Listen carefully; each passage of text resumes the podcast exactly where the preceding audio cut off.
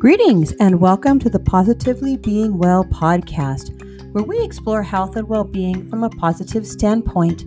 My name is Jeannie. I am your host. This is episode number 12, and our topic for discussion today is alternatives to New Year's resolutions.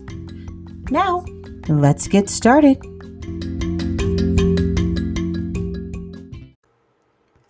Please note that the information in this podcast is for informational and educational purposes.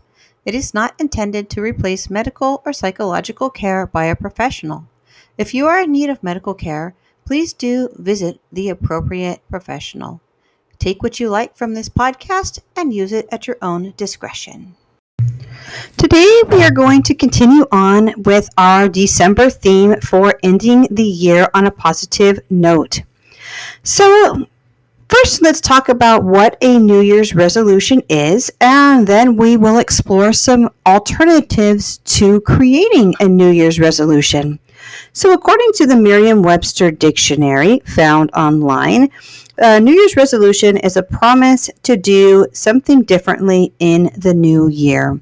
So, essentially, a resolution for the new year is that you're deciding that you want to make some sort of change and promising that you're going to do that. And unfortunately, depending on who you are and the change that you're promising to make, you may have found in previous years that by February or March, you have been unsuccessful at fulfilling that promise to yourself and to whoever else you um, shared that promise with.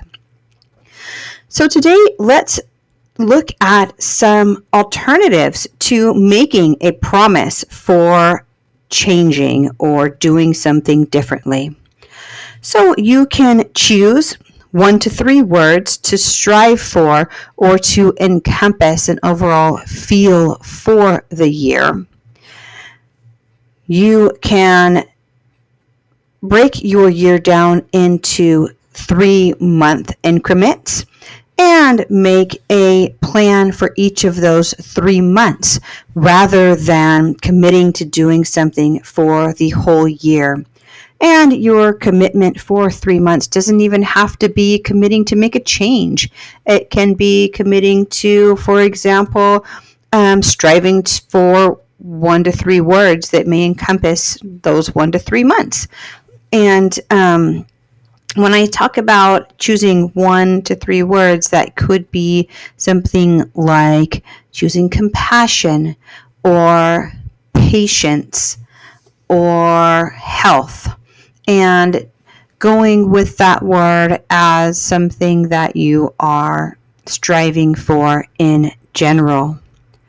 You can begin or continue, if you've already started, writing in a journal or in some way recording your thoughts and feelings, whether that be journaling, recording an audio clip of yourself, creating a work of art, and doing that at least three times a week.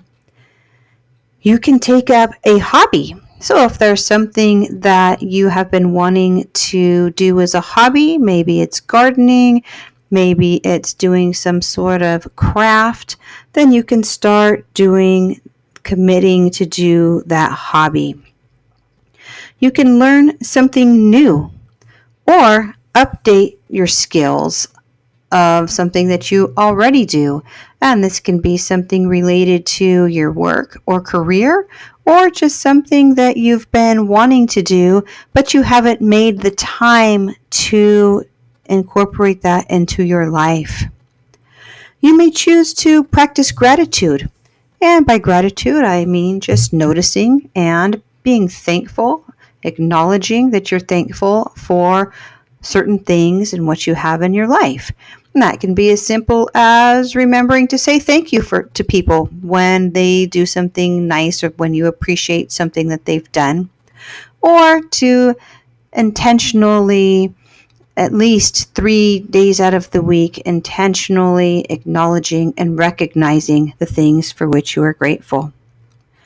You may choose to focus on the good in your life and turn your attention or shine a light on the things that are going well, as opposed to a resolution really shines the light on what isn't going well and you're striving to make a change re- related to that thing that is not going well. You can instead focus on what is going well. And you can choose to do something and stick with it. So, and what I mean is that you can choose to pick something that has been going well this last year, something that you've started doing, something that you would like to continue to do, and decide that you're going to put time and effort and energy into continuing to incorporate that thing into your days, into your weeks, and into your life. So rather than maybe deciding that you're going to eliminate something, maybe you're going to choose to add something to your life. Um, whatever that may be. Some people may choose to add fresh fruits or vegetables. Some people may choose to add going for a walk. So you may choose to continue to have um, dinner with your family if you've already started doing that.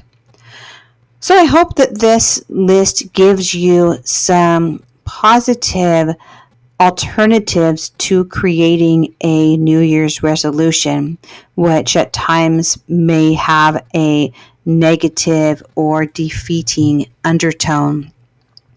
And if you enjoyed this episode and if you've been enjoying the podcast, I invite you to subscribe to the podcast on whatever podcast platform you choose so that you're able to get updates when a new podcast becomes available, when a new episode becomes available.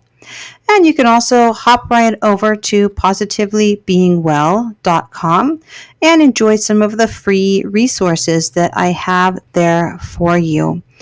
You can also subscribe to the email list so that I'm able to send you a quick periodic email letting you know when there's a new episode available and when there's a new resource available and in when there is a new class available. I am creating some online classes that will help you increase the positivity in your life related to your health and well being. So, subscribing to the email will allow you to be alerted when that has been made available for you. And as we close for today, please remember you are enough.